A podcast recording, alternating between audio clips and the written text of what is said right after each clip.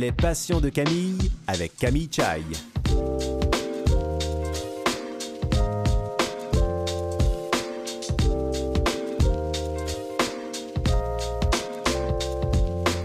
Mesdames et messieurs, bonjour, ici Camille Chai. J'espère que vous allez bien. Je vous avoue que je suis euh, fort fébrile aujourd'hui parce que je vous propose une, une émission un peu spéciale. Ça va être un spécial famille.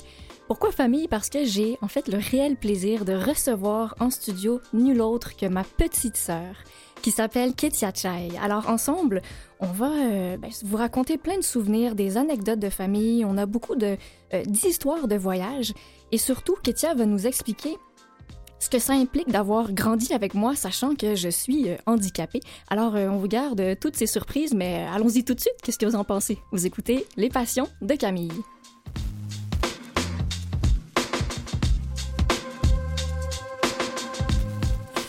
Alors, on rentre tout de suite dans le vif du sujet. Kétia, bienvenue dans, dans le studio. Ben oui, merci beaucoup. Merci de me recevoir aujourd'hui. ça fait tout drôle, hein, oui, de, en effet. de, de se voir, d'être ensemble, puis de passer cette heure euh, ensemble, toi et moi. Mhm. Et là, pour les auditeurs, je veux euh, vous mettre euh, tout de suite en contexte. Euh, comme je vous dis, c'est un spécial famille. Alors, pour que vous compreniez un petit peu euh, d'où on vient, euh, il faut savoir qu'en fait, notre, notre maman, Akécia et moi, elle est québécoise et notre père, il est franco-cambodgien. Euh, ils se sont rencontrés au Québec, ici, euh, il y a des années. Donc, on, a, on, on est trois enfants, sachant que je suis la sœur la plus vieille. Il y a Mhm. Charlie, notre frère, qui est au milieu, et toi, Kétia, qui est le petit euh, bébé de la famille. Exactement, oui.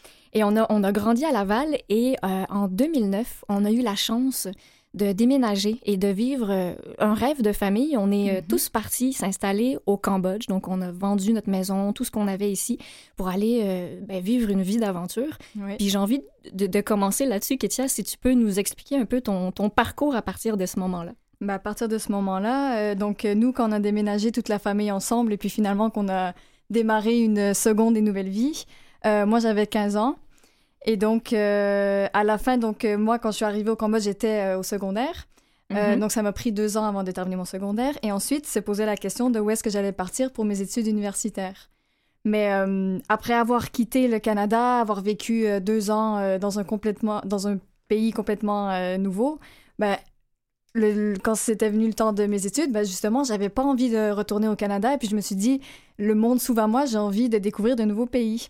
Et donc, je me suis lancée dans un programme euh, de cinq ans. Donc, j'ai un master en marketing. Et euh, donc, je me suis inscrite dans une école euh, de commerce à Paris. Mais dans ce cursus, à l'intérieur de ce cursus de cinq ans, je me suis retrouvée à Londres, à Paris, à Shanghai, euh, et, et j'en passe. Et donc, euh, ouais, il y en aura des anecdotes et des histoires à raconter. Ouais.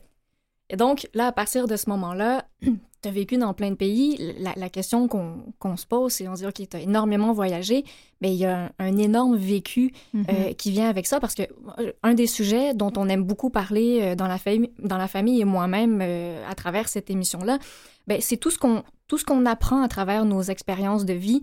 Euh, donc toi, j'imagine que en fait, c'est quoi tes souvenirs Qu'est-ce qui t'a marqué le plus dans toute cette expérience à travers tous ces voyages? Parce que je veux dire, il y a eu des hauts et des bas. C'est ça a été à travers euh, plusieurs années quand même. Mhm. Oui, oui, des hauts, des bas.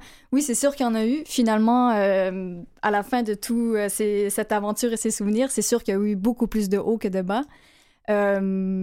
Les bas, évidemment, c'est que le fait de se retrouver quand même assez jeune euh, dans des pays euh, différents, et puis euh, bah, c'est qu'on se, on va souvent se retrouver seul finalement. Mhm. Donc la solitude, être loin de la famille.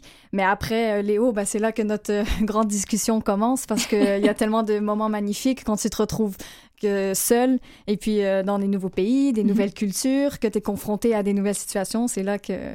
Parce que Ouais. je pense, je pense à, par exemple, mais, par exemple, si on revient au Cambodge, Mhm. euh, le fait que tu sois allé à l'école, donc c'était une école française, c'était au lycée Descartes à Oui. Phnom Penh, qui est la capitale du Cambodge, Mhm. ben, tu as, eu un parcours qui était différent par rapport à si tu l'avais vécu ici au Canada. Oui, bien sûr. Euh, Si tu peux nous raconter en fait ton expérience pour pa- passer, je sais plus si c'était ton bac ou tu as dû aller dans un autre pays pour passer des examens. Oui, c'est ça, euh, exactement. Bah, déjà, on peut, en fait, peut-être que certains auditeurs vont se demander euh, c'est quoi un peu mon accent, comment ça se fait? Euh, oui, donc euh, bah, à 15 même, ans, tu sais pas. Exactement, moi aussi je suis un peu mélangée là-dedans, mais donc à 15 ans j'avais l'accent bien québécois. Et puis finalement ensuite à me retrouver dans un lycée français pendant deux ans. Et puis après bon notre père est quand même moitié français, moitié cambodgien. Ouais. Et donc finalement petit à petit c'est l'accent français qui a pris le dessus. Mais bon c'est ça, c'est. mais puis ça aussi l'accent français qui prend le dessus. Hmm. Une chose dont on s'est rendu compte quand on change de pays, puis que bon, là, tu étais, oui, avec plus de Français, parce qu'il y a quand même beaucoup de Français qui vivent euh, au Cambodge. Oui. Euh, force en fait, on, on, force est d'admettre que on, finit par s'adapter beaucoup. Bah, c'est ça, sans, même qu'on s'en rende compte. On, euh, de suite, on essaie de, de justement un peu se camoufler. En fait, ce qui se passait, c'est que justement, donc, comme j'étais dans un lycée français, ben, dès que je suis arrivée, tout de suite, c'est Ah, la canadienne Évidemment, mais qu'est-ce que, qu'est-ce que cet accent? Et donc, euh, très rapidement, on essaie d'attirer le moins d'attention et donc, euh, c'est comme ça qu'on a cette euh, capacité à s'adapter. Donc, tu as pris, tu es devenu caméléon. Exactement, oui. Je, je, je, repense parce que quand on est arrivé donc, au Cambodge en 2009,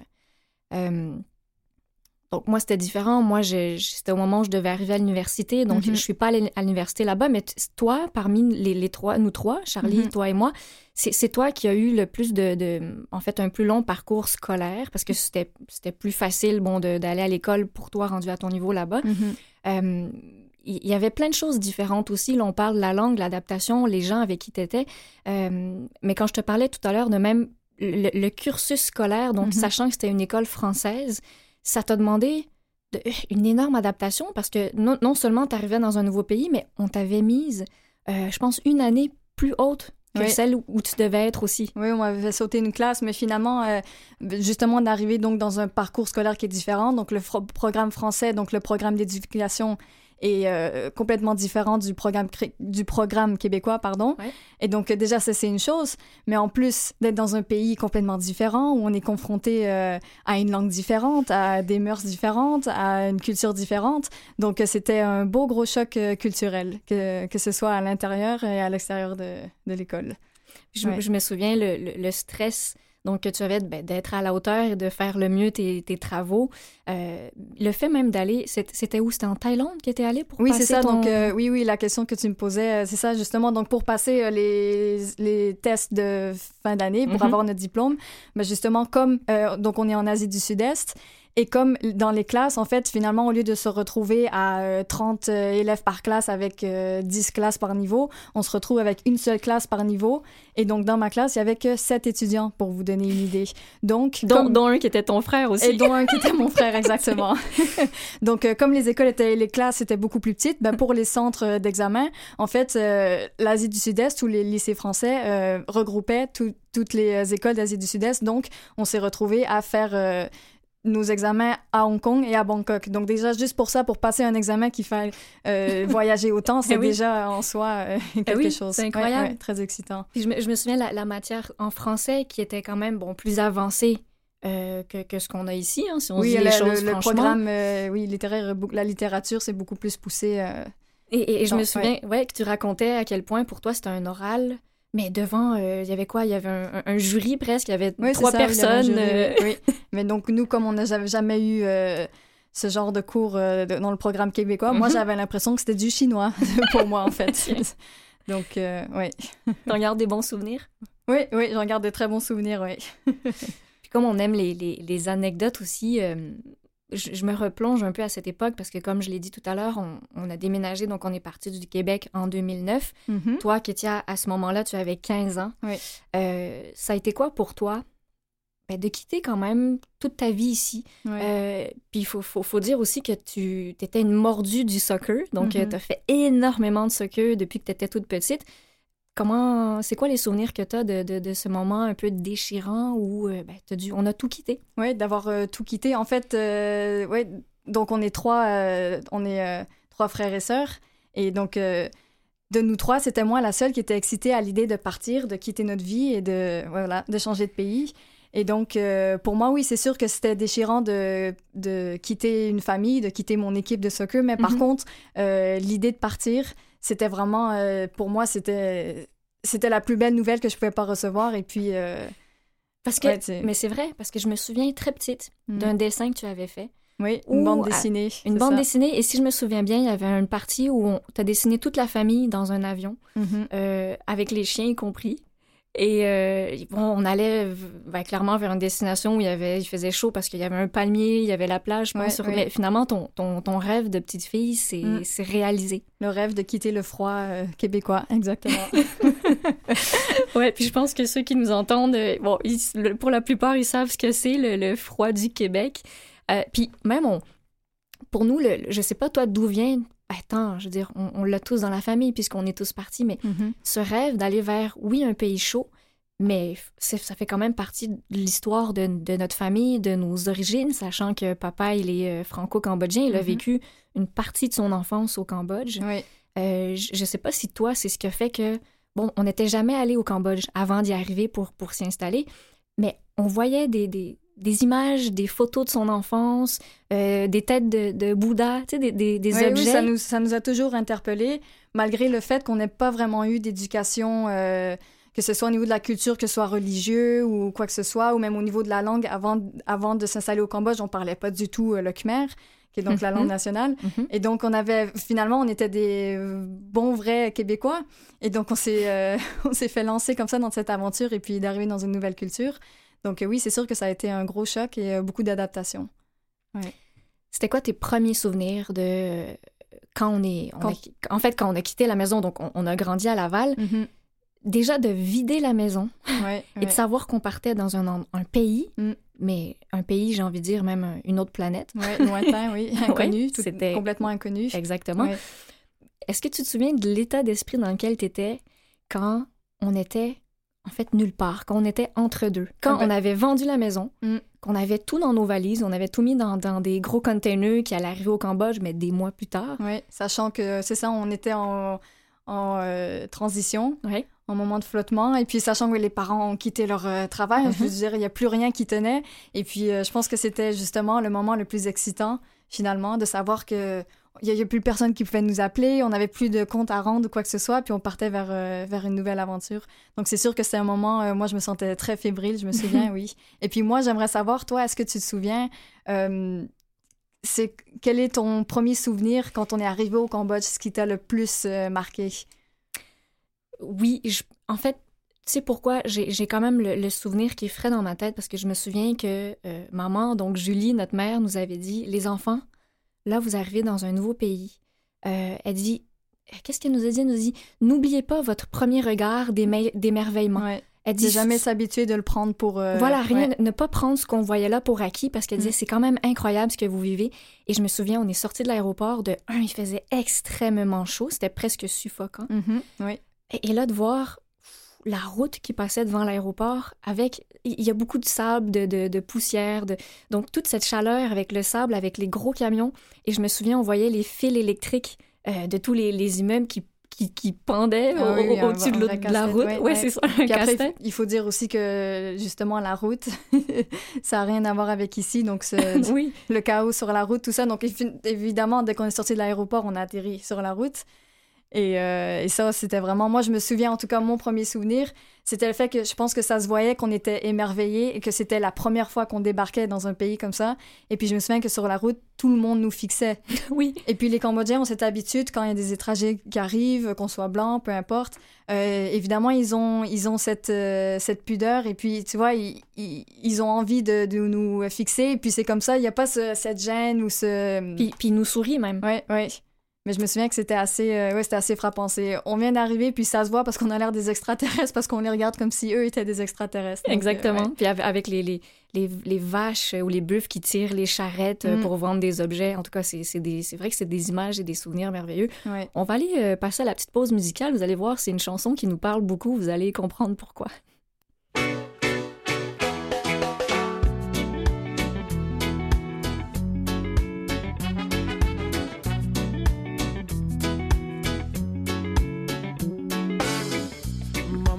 Je pense à toi, je t'écris. D'un trois étoiles à cachant. Tu vois, faut pas que tu tombes ici. J'ai un toit et un peu d'argent. On vit là tous ensemble, on survit. On est manque presque derrière. Pas l'enfer ni le paradis d'être un Africain à Paris. Oh, un peu en exil, étranger dans votre ville, je suis Africain à Paris. Oh, un peu en exil, étranger dans votre ville, je suis Africain à Paris.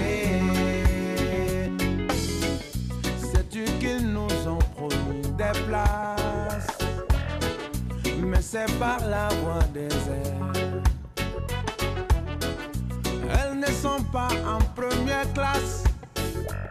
C'est un oiseau nommé charter. En attendant que l'oiseau s'envole, des mains noires aux doigts de fée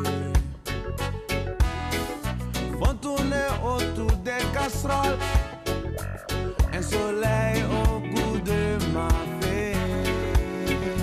Oh, un peu en exil, étranger dans votre ville. Je suis africain à Paris.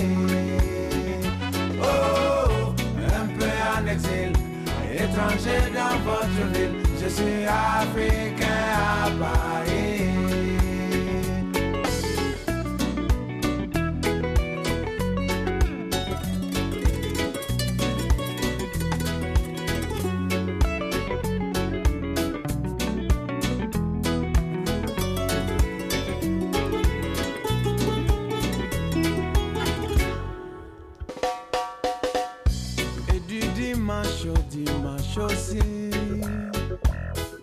Je ne fais que travailler.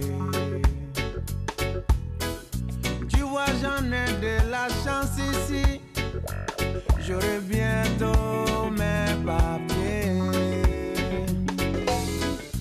Maman, je sais que tu as l'habitude de trop vite t'affoler.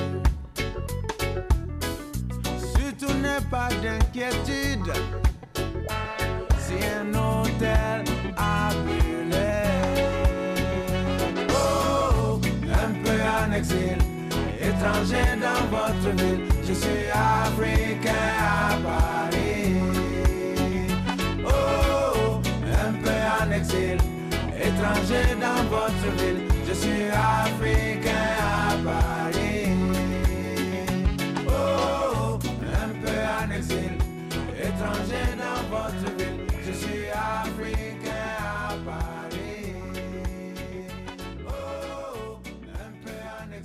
On vient d'entendre Tiken Jah Fakoly et sa belle chanson Africain à Paris qui dit se sentir euh, étranger dans sa propre ville. C'est vrai que on se demande en fait un peu d'où on vient ou toi Kétia quand on te pose la question tu- viens d'où? Tu habites où? Ben, exactement. Maintenant, je me sens étrangère euh, à Montréal, alors que c'est ici qu'on a grandi. Mhm. Et puis, euh, puis oui, justement, quand je, tra- quand, quand je voyage et qu'aux douanes, on me demande euh, d'où est-ce que vous arrivez, vous êtes là pour combien de temps, quelle est la raison, je sais plus quoi répondre, je sais plus où est-ce que j'habite, je sais plus euh, entre les études et puis où les parents sont, mais ouais, d'où on vient. Donc oui, c'est vrai que la question de, de l'identité, Mhm. elle, est, elle est remise en cause. ouais, elle est remise en cause, ouais. Puis tout à l'heure, on parlait donc évidemment du, du Cambodge. On a plein de, de choses à vous euh, raconter par rapport à ça parce que ça a été une des plus grandes expériences de Mhm. vie pour nous. Euh, et pour vous mettre en contexte euh, aussi, le- le- pour ceux qui ne savent pas, le Cambodge, donc c'est en Asie, à côté du Vietnam, de la Thaïlande, euh, du Laos. Euh, et le Cambodge a quand même vécu la guerre. hein. donc il y a eu un génocide entre 1975 et 1979. Et on peut quand même dire que ça fait pas si longtemps que ça. Oui, oui, c'est c'est tout récent. Ouais, c'est ouais. quand même, dire, euh, oui, on le, peut, le- le pays est encore en train de se relever de cette... euh, oui, de, de- Ouais. de ce- cette guerre-là. Et puis il y a plus de 2 millions de personnes, de Cambodgiens qui, qui sont morts. Donc c'est Mhm. c'est une histoire qui est atroce. Euh, mais pour toi et moi, Kétia, c'est quand même, c'est nos origines. Donc on porte un peu cette histoire euh, entre nous et on, on, a un attachement aussi envers euh, ce pays. Et, c'est pour ça que notre père Alain euh, rêvait en fait de retourner dans ce pays Mhm. avec nous, avec sa famille, avec ses enfants, parce que pour lui c'était des souvenirs d'enfance où euh, ben, il se baignait dans les rizières euh, quand, quand il terminait de- une journée à l'école, donc c'était quand même des beaux souvenirs pour Mhm. lui malgré tout. Et si vous vous, vous demandez qu'est-ce que nos parents exerçaient comme métier à l'époque quand on a quitté le Canada, notre père était euh, vendait des portes et des fenêtres. Et Mhm. d'ailleurs, c'est ce qu'il fait toujours euh, maintenant au Cambodge. Donc, il a pu euh, démarrer sa propre compagnie euh, sur place. Et ben, je te laisse dire ce que notre mère faisait. Et notre mère était donc en télévision et travaillait pour TQS quand, quand on a quitté le Canada. Entre autres, ouais. Oui. Elle était, elle était régisseur de plateau. Mhm. Donc oui, c'est sûr que nous, quand on est arrivé au Cambodge, bah, c'est ça. Donc comme, comme le pays se relève d'une guerre, euh, c'est sûr que ben voilà, ça n'a rien à voir avec le Canada. Euh, tout dans le pays est à refaire. Mhm. Euh, Il n'y a aucune infrastructure, très peu. Mm. Euh, donc tout le système est complètement différent. Et donc pour nous, c'est sûr que c'était euh, un gros challenge. Oui, puis ça faisait euh, partie du, du choc culturel. Ouais. On n'avait plus de repères. Mhm. Qu- Qu'est-ce qui t'a le plus ébranlé? Qu'est-ce justement les repères que tu n'avais plus? C'était quoi? Euh, c'est pas vraiment par rapport à des repères, mais ce qui était le, ce qui m'a le plus marqué euh, quand je suis arrivée, c'était les regards des gens. Quand évidemment, c'est sûr que partout on peut retrouver la pauvreté, mais il faut dire que là-bas c'est quand même euh, beaucoup plus présent. Mhm. Et donc euh, ça, c'était difficile à voir, avoir le regard des gens, des mendiants, euh, parce que Oui. ouais, ça c'est ce qui était le plus frappant au début, ce qui était le plus difficile à accepter. Mm. Et beaucoup d'autres. euh, Oui, ouais. mais je pense juste, je l'ai nommé tout à l'heure, mais la température, c'était, c'était quelque chose en soi qui nous a demandé de s'adapter. Mhm. Euh, puis je, je- je le dis franchement, mais j'étais dans toute la famille, j'étais celle en fait qui me plaignait le plus Évidemment, mais justement, de la toi, chaleur. toi c'est parce que c'était pas facile. Justement, toi, avec ton handicap, comment est-ce que tu l'as pris euh, d'arriver justement euh, qu'il fasse trop chaud ou alors même qu'il y ait très peu, qu'il très peu d'aide au niveau de ta mobilité qui est réduite ou Ouais. comment est-ce que toi tu l'as pris quand t'es arrivé là-bas? C'est vrai que pour moi, il y avait un. Oui, cette question de. Je suis partie, je pense, avec deux, pro- deux ou trois prothèses de jambes. Parce que bon, quand, quand il nous manque une jambe, on, on a cet avantage-là, c'est qu'on peut se retrouver euh, avec trois ou quatre jambes finalement. Donc, bref, on, on- on- on adore faire des, pla- des blagues avec ça, mais euh, j'avais évidemment, évidemment ma prothèse conventionnelle, celle Mhm. avec laquelle je marche tous les jours. Je pense que j'en avais amené une autre au cas où, parce que, comme tu dis, j'avais pas le même service, il n'y a pas oui, les mêmes hôpitaux, que... les Exactement, mêmes... euh, ouais. euh, puis on dit pas qu'il n'y a pas du tout, qu'il a pas rien là au Cambodge. Au contraire, aujourd'hui, ils sont beaucoup plus euh, développés à ce niveau-là. Mais quand on est arrivé là-bas en 2009, euh, Oui, c'est-à-dire qu'on sait pas à quoi s'attendre. Non. Donc, euh, oui, il faut être préparé, oui. Ouais. Donc, tu avais aussi donc, Ouais. deux, trois jambes de- euh, prothèses de jambes Ouais, et la- ta prothèse de bras. T'en as ouais, ramené. c'est ça, ouais. exactement. J'avais la prothèse de bras que, euh, bon, tellement il faisait chaud, j'ai... En fait, ça a été un petit peu un élan spontané, alors que ça faisait... Attends, on est parti, moi j'avais 19 ans. Ça Mhm. faisait 19 ans que je portais à tous les jours ma prothèse de bras. Et là, du jour au lendemain au Cambodge, je... En fait, je la supportais plus. Mhm. parce que justement il faisait tellement chaud que une, une prothèse c'est quand même euh, c'est quand même une grosse carcasse ou une armature euh, si je peux le dire ça ça couvre toute l'épaule l'avant du corps et la moitié du dos Euh, donc oui ça c'est vrai que pour moi ça a été une, une- une énorme adaptation à Mhm. avoir puis une chose aussi simple mais quand on parle de voyager d'être sur la route puis d'aller aux toilettes Ah oui, c'est moins évident. ouais. non, parce qu'au au Cambodge, il y a un- une sorte de toilette qu'on voit quand même fréquemment, qu'on Mhm. connaît pas du tout aussi au Québec. Ouais, donc les toilettes turques, justement, où c'est juste un trou par terre, mais vous pouvez, euh, vous, pouvez vous imaginer si... Et vous amuser, t'allais dire. Vous, pouvez même essayer de le faire. euh, il suffit de s'accroupir au sol, se dire qu'on a seulement une jambe, et puis essayer de garder son équilibre dans tout ça. C'est pas, euh, non, c'est pas, c'était pas évident pour toi. Déjà pour nous, euh, c'est pas, c'est pas ce qu'il y a de plus facile. Non. Et donc pour toi, oui, c'est sûr que c'était euh, un gros challenge. Ouais. C'est vrai, ça, ça a Ah été ouais. un des, des plus gros. Ouais. Un peu moins de, un peu moins de confort. Ouais. Eh oui, c'est ça, le confort qui tient, Mhm. exactement. Parce que c'est de l'adaptation, c'est de la, con- c'est du confort, c'est une certaine, euh, une, une certaine résilience qu'on développe justement par rapport à cet inconfort, inconfort physique. Mhm. Euh, mais en même temps, comme tu as dit tout à l'heure, il y a aussi du beau. Euh, J'ai envie un peu qu'on qu'on se remémore sûr, des, des, des moments marquants ou des moments où pff, on était étonnés, on se dit mon Dieu, ça fonctionne comme ça là-bas, jamais on aurait cru. Mhm. Euh, je sais pas si tu as une, une première anecdote à laquelle. Ben moi, euh, ce qui me frappe tout de suite, c'est évidemment toi par rapport à ton, handi- à ton handicap. le fait que les gens euh, s'approchent tellement facilement de toi avec euh, curiosité. Mhm. Et puis, tu te souviens quand tu montrais tes muscles aux bons, justement, on était, on marchait dans une pagode et puis ils t'ont approché et puis toi, tu es en train de leur montrer que tu es forte finalement puis que qu'on peut s'en sortir. C'est vrai, puis les, bons, qui sont les, les moines bouddhistes qu'on voit avec leur, leur bel habit brun ou orange, c'est tellement impressionnant. Il y a quelque chose de, noble Mhm. pour nous. Puis d'avoir cet échange-là avec eux, c'était franchement génial. Ouais, ouais. je, je- je repense à oh, quand on a dû aller faire. Attends, c'était pour nos permis de conduire. Mhm, Oui.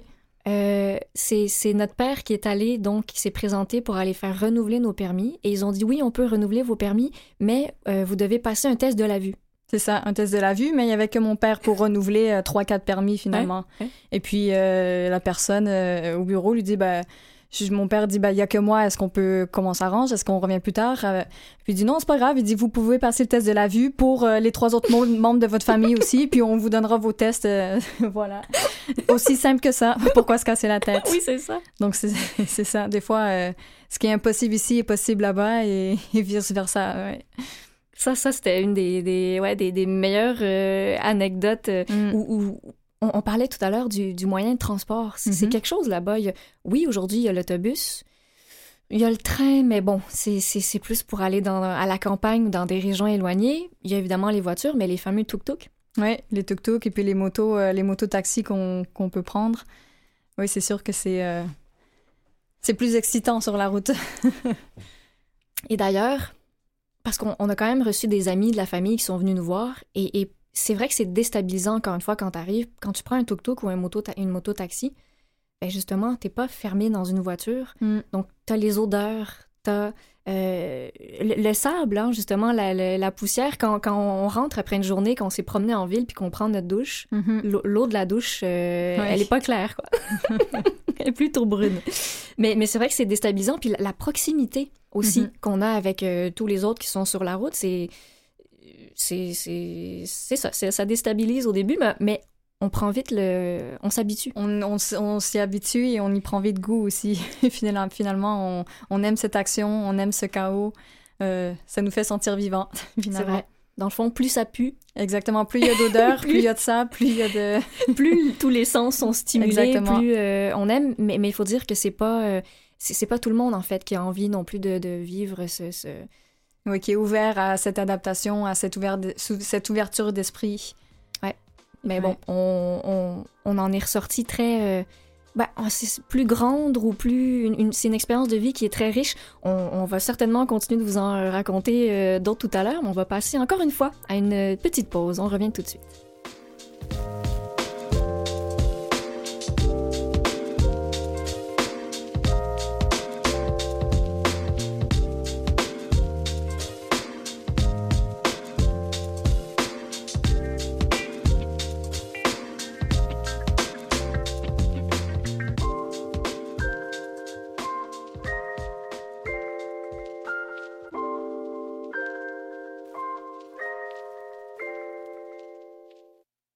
Vous écoutez Les Passions de Camille avec Camille Chai. Et oui, je suis euh, toujours présente et toujours en compagnie de ma chère petite sœur Ketia Chai. Euh, on, vous avez vu, on est passionné de, de voyage, on peut pas vous le cacher. Euh, on, on vient beaucoup de parler du Cambodge, mais Ketia, j'aimerais que tu nous parles un peu plus de tes expériences à Mhm. toi. Justement, une fois que tu as quitté le Cambodge pour poursuivre tes études, Oui. tu en as vécu euh, des vertes et des pas mûres. Des vertes et des pommes. Déjà, il faut que, il faut que je réussisse à faire le tri dans ma tête. Qu'est-ce que j'ai fait? Quel a été Oui, mon c'est ça. parcours? Euh, donc, oui. Euh, donc, après avoir quitté le Cambodge, c'était ça. Moi, donc, j'avais 18 ans et donc, je commençais mes études universitaires. Et euh, bah, le, le pays, le premier pays euh, que j'ai choisi, c'est la Chine parce que j'avais, j'ai, toujours eu cette envie depuis que j'étais petite d'apprendre le chinois. Euh, pour quelle raison? J'avais pas de raison en particulier, mais c'est juste que pour moi, bah, c'était du chinois, donc c'était un challenge vraiment. Et je, je pouvais pas choisir une langue plus difficile à apprendre, Mhm. donc c'est ça finalement qui, qui me motivait. Et donc, euh, je suis partie à Pékin pendant euh, trois mois, donc j'ai fait un programme de langue. Et euh, ensuite, euh, j'ai dû choisir une université, et donc j'avais choisi une université, euh, une école de commerce à Paris, parce qu'elle offrait un programme franco-chinois. Donc, mon cursus, la moitié s'est fait à- en France, et ensuite l'autre moitié s'est fait en Chine. Et donc, ça ça m'a amené à vivre en tout environ trois ans en Chine. Et donc, ouais, et donc là, en arrivant là-bas, j'ai été confrontée à plein de belles histoires, plein d'anecdotes. Par exemple, Euh, Par exemple, euh, par où est-ce qu'on peut commencer? Ben, le début, le début, Kétia. C'est-à-dire que tu dois aller en Chine, t'es une étudiante, Oui, t'as déjà. des, des visas, euh, bon, la paperasse, quoi. Bon, c'est sûr que oui, donc le fait de voyager, euh, toujours, toujours euh, bloqué dans cette paperasse qu'on a l'impression que ça va jamais se terminer, ces histoires de visa. euh, pour raconter une anecdote, bon, ça d'abord pour partir en France. Euh, mon père est français, mais j'ai pas de visa, euh, j'ai pas de nationalité française parce Mhm. qu'on ne s'est tout simplement euh, jamais occupé des papiers. Et donc, euh, à cette époque, j'étais au Cambodge, donc je vais à l'ambassade de France pour appliquer pour mon visa. Et bah, finalement, on me dit que on n'a pas envie de s'occuper de mon dossier. Parce que au début, on me dit ça tout simplement. Donc moi, qu'est-ce que je fais? Je pars quand même en France sans visa étudiant, ce qui est illégal. Et donc quand j'arrive en France, au bout de trois mois, je dois sortir du pays parce que je suis en vue. Parce que t'es toujours illégal. C'est ça, en situa- ouais. situation irrégulière. Donc, Ouais. je pars à Londres pour en- rentrer, regagner un autre trois mois. Et puis, durant les vacances, quand je rentre au Cambodge, je vais voir l'ambassade. Je vais à l'ambassade, je dis là, regardez, je viens de partir illégalement parce que vous n'avez pas voulu terminer mon dossier. Est-ce que je peux maintenant avoir un visa, s'il vous plaît? Et puis, il y a celui qui s'occupe euh, des visas, puis qui me dit, il me dit, mais oui, mais je me souviens très bien de vous. Il dit, bah, j'ai pas envie de toucher à votre document parce que c'était trop compliqué. Mais genre, Oh là mais qu'est-ce qui est compliqué? oui, c'est ça.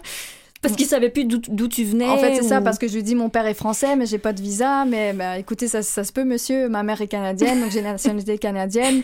Euh, c'est tout. Après, j'ai rempli tous mes papiers. euh, j'ai mon ma lettre d'acceptation. Il y a aucun problème.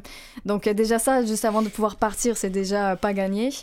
Et puis, euh, et puis après, ensuite, sur place, euh, oui, bah, c'est une autre paire de manches. Euh, par exemple, euh, j'ai été amenée à faire, euh, du- donc durant mes études, euh, un stage à Xining. Donc Xining, c'est en Chine, c'est à l'ouest de la Chine. C'est une ville qui se situe sur le plateau tibétain, qui est à plus de 2000 mètres d'altitude. Et donc, comme endroit, de tous les pays que j'ai visités, c'était vraiment l'endroit où j'étais le plus dépaysée. Mhm. Euh, parce que c'est c'est ça, c'est le climat, la culture. euh, c'est donc une ville où il y a une minorité tibétaine. Mhm. Euh, c'est une ville euh, musulmane très importante. Il y a beaucoup de mosquées. Et du fait de la haute altitude, il y a très peu d'air, c'est très sec. Donc, donc tu avais littéralement de la difficulté à respirer au Oui, début. oui, c'est ça. On a difficulté à respirer, on a envie de vomir. euh, Et donc, c'est ça. Et donc aussi, pour vous donner une idée du, du paysage aussi, donc c'est- montagneux. Euh, comme l'air est très sec, il y a très peu de végétation. Oui. Donc tout ça, en tout cas, on se retrouve au milieu avec euh, les yaks euh, dans la montagne, dans les pagodes tibétaines. Donc c'était vraiment, c'était vraiment des paysans et vraiment unique comme expérience.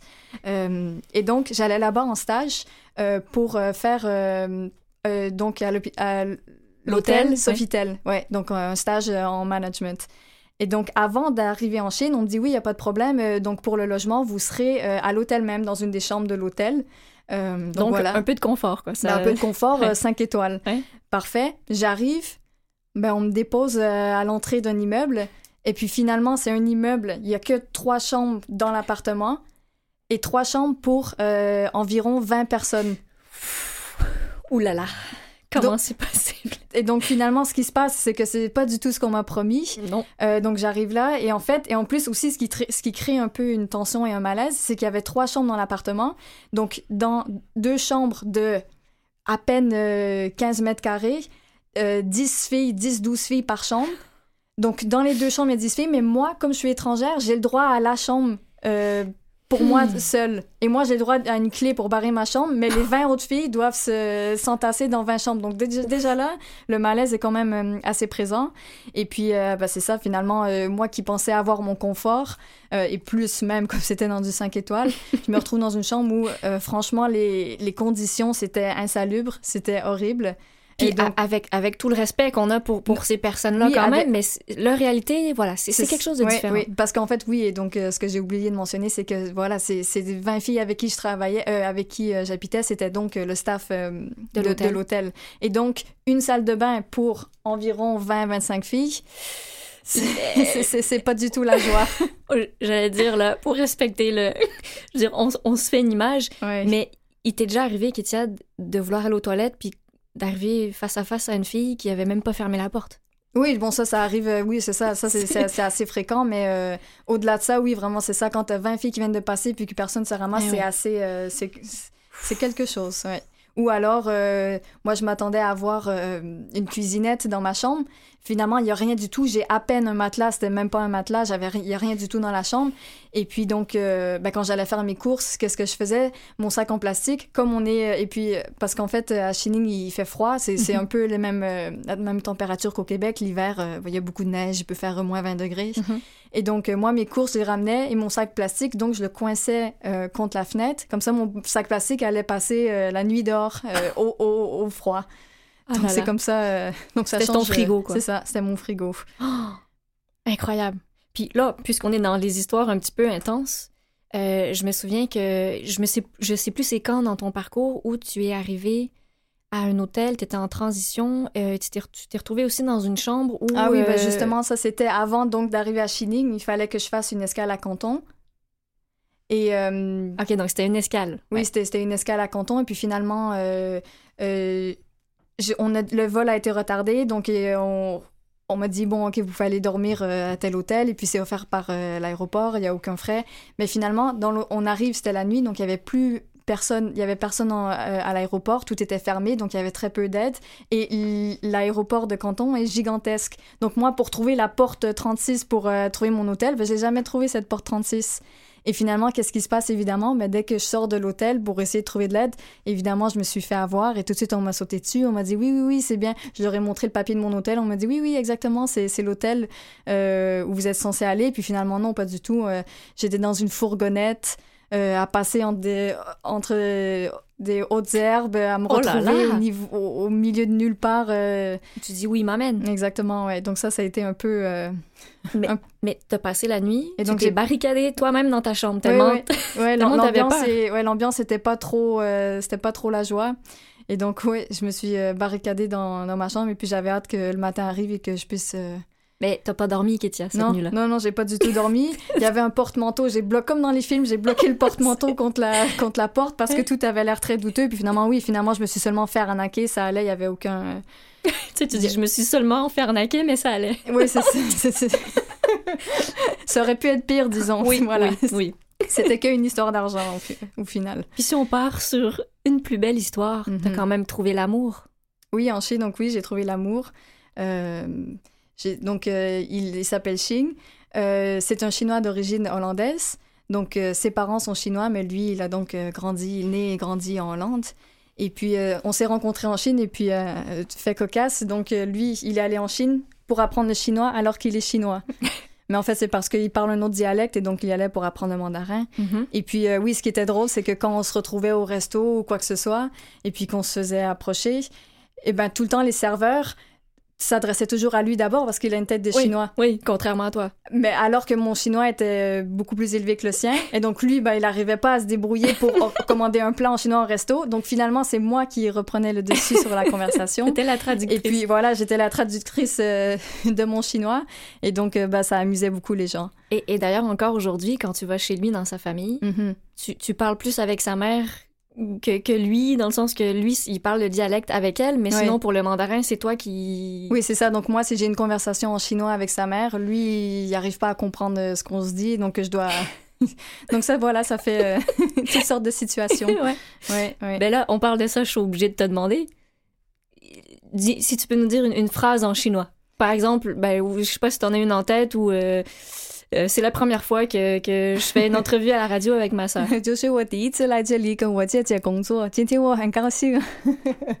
voilà. Ça pour, ça pour nous, c'était du chinois, effectivement. Voilà. Donc, qu'est-ce que tu as dit exactement? Bah, que j'étais contente et que c'était la première fois que je venais au travail avec toi et voilà. Et là, tu parles quand même cinq langues. Plus bon, ou moi, moins. je suis fière de toi, Kiki, de ton parcours. Parce que là, tu parles chinois, français, anglais, évidemment, un peu de hollandais. Mm-hmm. Et évidemment, euh, cambodgien, oui, mais Ah toi oui. aussi tu le parles. Bah oui. Oui, et donc si, euh, pour le plaisir des oreilles, comment ça sonne le khmer? Tu Le veux khmer. une phrase? Knyom sabay chet, pipru bongsrek knyom kwat nertini chimui knyom kwat feka chimui knyom. Donc, qu'est-ce que je viens de dire? Que tu es très contente parce que je suis euh, là ici aujourd'hui à travailler avec toi. Et voilà! Parfait. Donc, on, on- on s'amuse avec nous. C'est même, euh, voilà, qu'on veut, se- on veut se dire des choses entre nous. On a nos petits, nos, nos- nos petits mots, nos petites formules, puis ça nous fait du bien euh, de, voilà, d'avoir, en fait, gagné euh, un élément qui fait partie de, de- qui faisait partie de nous, mais qu'on ne connaissait Oui, une pas. identité, ouais, une voilà. partie de notre identité. Une partie de notre identité. Ouais, Exactement. ouais, ouais. Sur ces paroles, on va faire une autre petite pause, mais on revient tout de suite après. I've heard people say that too much of anything is not good for you, baby. But I don't know about that. There's many times that we've loved and we've shared love and made love.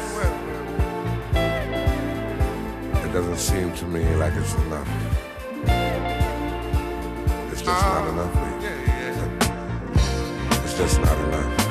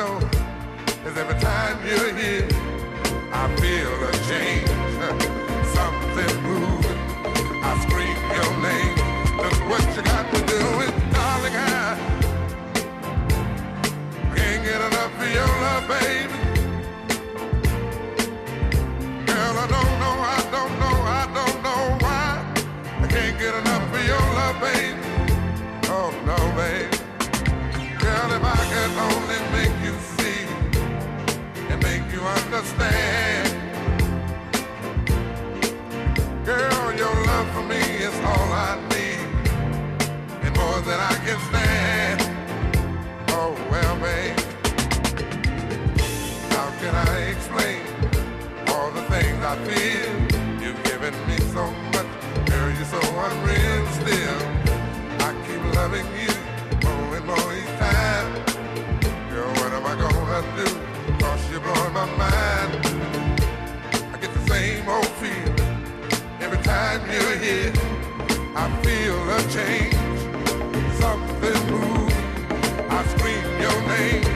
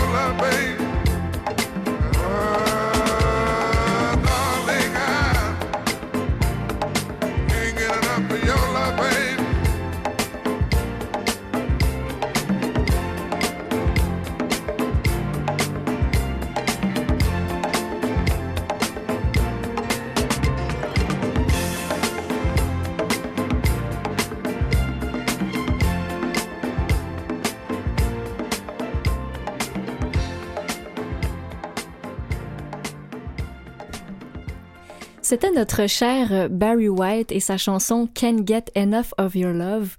On a choisi de faire jouer cette chanson parce que c'est ben, un peu une chanson qui tient de notre enfance, euh, de ce qu'on écoutait avec les parents un Oui. dimanche matin quand on se réveillait, quand on se faisait un, un bon déjeuner, que voilà. Puis oui. ça parle d'amour aussi. Oui, oui, parce qu'on a grandi dans, dans l'amour.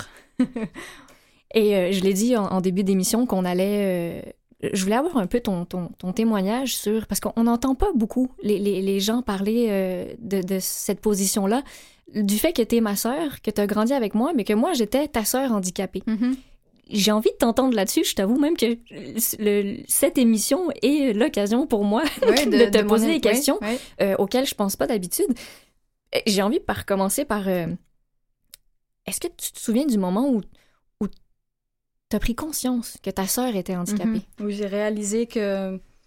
Euh, non, ce moment n'est jamais arrivé. J'ai jamais réalisé où je me suis dit, ah tiens. euh, Bah, C'est-à-dire que souvent, je taquinais mes parents, puis euh, je demandais, euh, Camille, pourquoi il lui manque un bras, une jambe, ou tout d'un coup, ah, mais il lui manque la moitié de son corps. hein. Qu'est-ce qui se passe? Il est où son bras? Oui, c'est ça. Mais, mais sinon, non, ça m'est. Il n'y a pas un jour où, quand étant petite, où je me suis dit, ah, ma sœur, euh, il manque un bras de jambe. Non, parce que ça a toujours été comme ça. Évidemment, t'es arrivé avant moi, donc euh, moi, t'as toujours été dans le portrait tel que tu es. Mhm. Donc, euh, ça, ça a toujours été, ben, évidemment, une évidence. Mhm. Mais ouais, c'est juste Camille était comme ça, sans bras, sans jambes, et puis c'était tout à fait normal. Et puis, j'ai jamais eu de sentiment de gêne ou de honte par rapport, tu sais, qu'on est jeune, par rapport à nos amis à l'école ou Mhm. quoi que ce soit. Mhm. Euh, non, pour moi, c'est, euh, c'était tout à fait normal. Et donc, euh, c'est sûr. Mais par contre, si euh, des amis ou si n'importe qui m'approchait pour me demander ah qu'est-ce qui se passe avec ta sœur, je comprenais leur euh, leur curiosité évidemment. Mhm. Mais pour moi, c'était euh, c'était très facile et, euh, de répondre parce que c'était comme que- ça. Ouais. Et qu'est-ce que tu leur répondais? Parce Bah. que même ceux qui nous écoutent ne savent pas nécessairement euh, Mhm. pourquoi il me manque un bras et une jambe. Donc parce que t'es né sans bras et sans jambes. Mhm. Et, euh, et donc moi, souvent, ben, quand on me demandait pourquoi, euh, qu'est-ce qui s'est passé avec ta sœur, pourquoi elle est comme ça, ben moi, je disais, ben, je sais pas, elle s'est fait manger par un requin, ou, euh, ou je disais, ben, c'est pas, c'est pas ma sœur, c'est ma demi-sœur. C'est ma demi-sœur, mais mes parents sont pas séparés, jamais divorcés. Ben, les gens, ils me regardent, un moment de silence, on se demande. Moi, j'adorais ces, ces moments. Ben oui, demi-sœur, demi-portion, il lui, il lui manque un bras, une jambe. Mais moi, moi j'adore t'entendre quand tu racontes ça parce que il y, a des gens que ça peut choquer, Ouais, mais entre nous, et, et j'ai envie de dire, du fait que moi, c'est moi qui vis avec ce handicap, oui. Euh, on, on a appris à, à dédramatiser ce- ce- cette Oui, très tôt, réalité-là. oui, très ouais. tôt, parce que ben, Parce papa, que nos, nos parents l'ont pris euh, très positivement et Oui. sans, sans beaucoup de stress et de- d'inquiétude.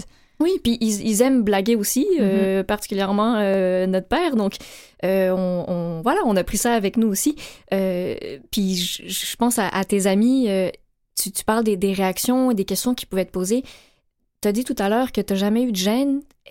J'imagine que. Est-ce que tu jamais eu de pitié non plus ou de. de... Non, de, quand j'étais jeune, de gêne, pitié, tous ces sentiments euh, négatifs, non, j'ai jamais eu ce genre de sentiments. Et même que moi, euh, Camille, ma sœur, c'est justement, elle était différente, donc spéciale. Mhm. Et donc, moi, j'en étais très fière.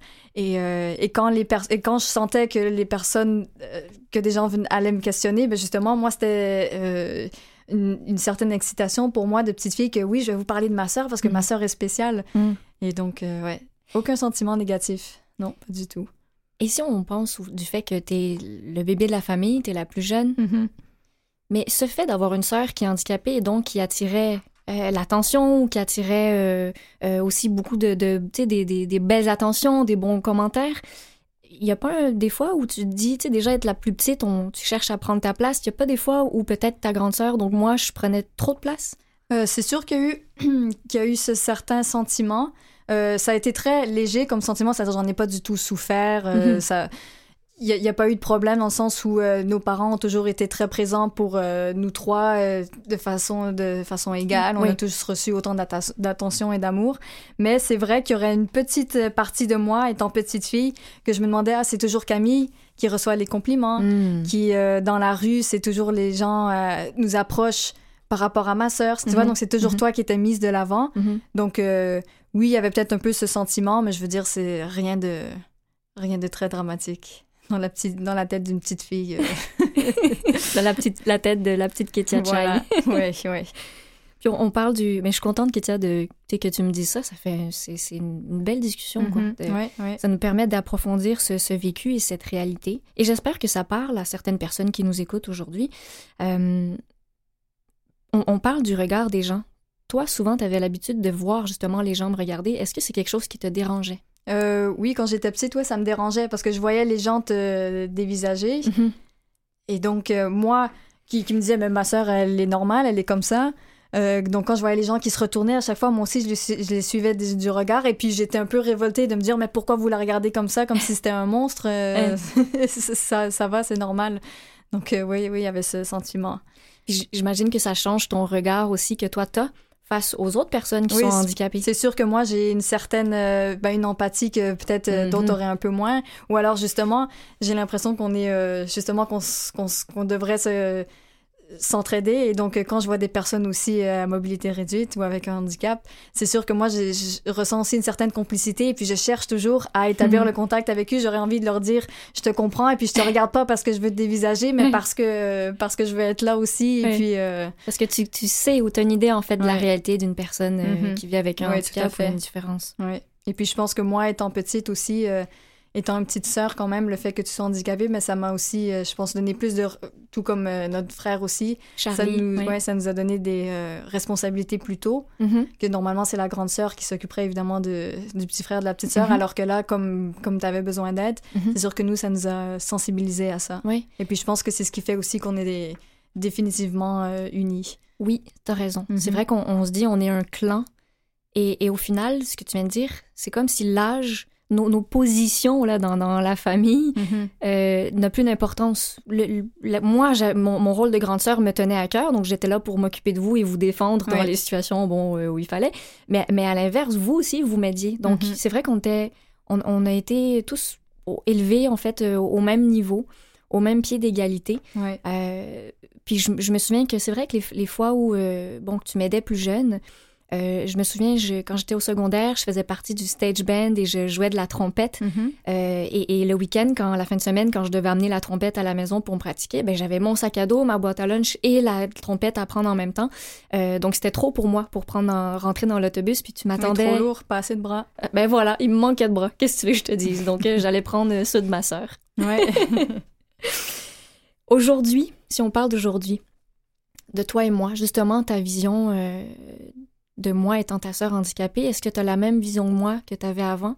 Euh, non, je dirais que ouais, ma, ma vision a changé parce que quand on était petit, ça faisait partie de notre quotidien. T'étais, Mhm. euh, voilà, tu es les comme parents tu es. étaient là, on Les était... parents, voilà. c'est ça, les parents étaient là et puis on était habitués à justement à ce que à Tout roule, céder, tout c'est fonctionne, ça, tout ouais. roule. Mais là aujourd'hui, je vois que ouais, en étant un peu plus, en ayant plus de responsabilités, le fait que justement que tu que tu doives travailler maintenant, que tu n'es plus à la maison à avoir euh, les parents qui s'occupent de toi, ben c'est sûr que pour toi, euh, je le vois, c'est plus fatigant.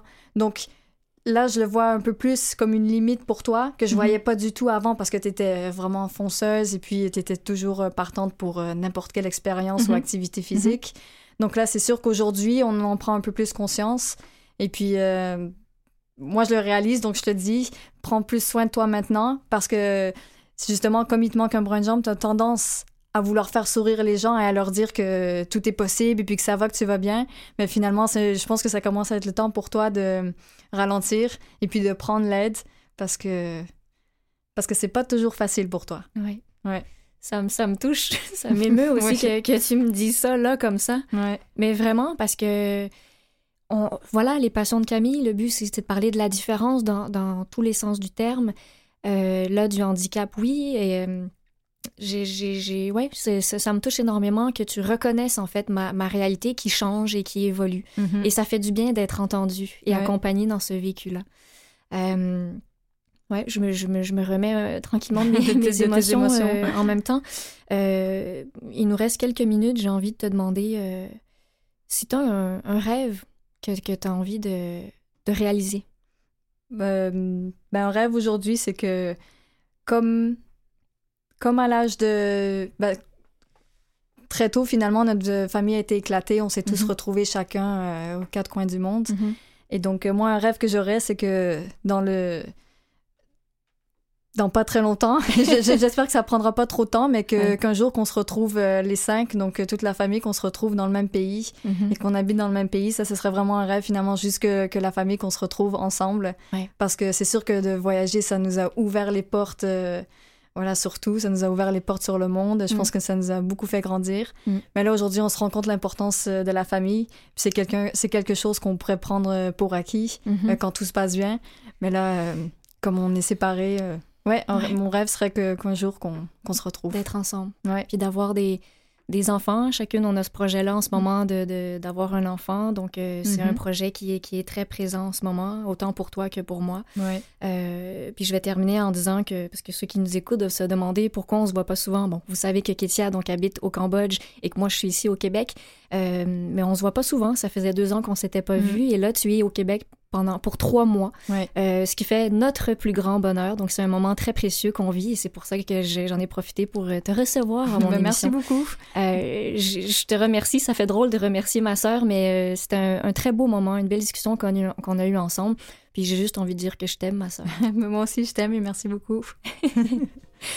Alors, ben, écoutez, j'espère que vous avez apprécié cette, euh, cette euh, émission euh, spéciale famille. Je veux remercier mon équipe du Canal M, donc Jean-Sébastien La Liberté, à la mise en onde et à l'habillage sonore. Et je remercie aussi Claire Guérin, qui est ma recherchiste. Merci à vous, chers auditeurs, d'être avec nous à chaque semaine. Et n'oubliez pas, vous pouvez toujours nous réécouter sur le site canalm.vuesetvoix.com ou sur toutes les plateformes de balado-diffusion. Alors, je vous dis, prenez soin de vous et à la semaine prochaine.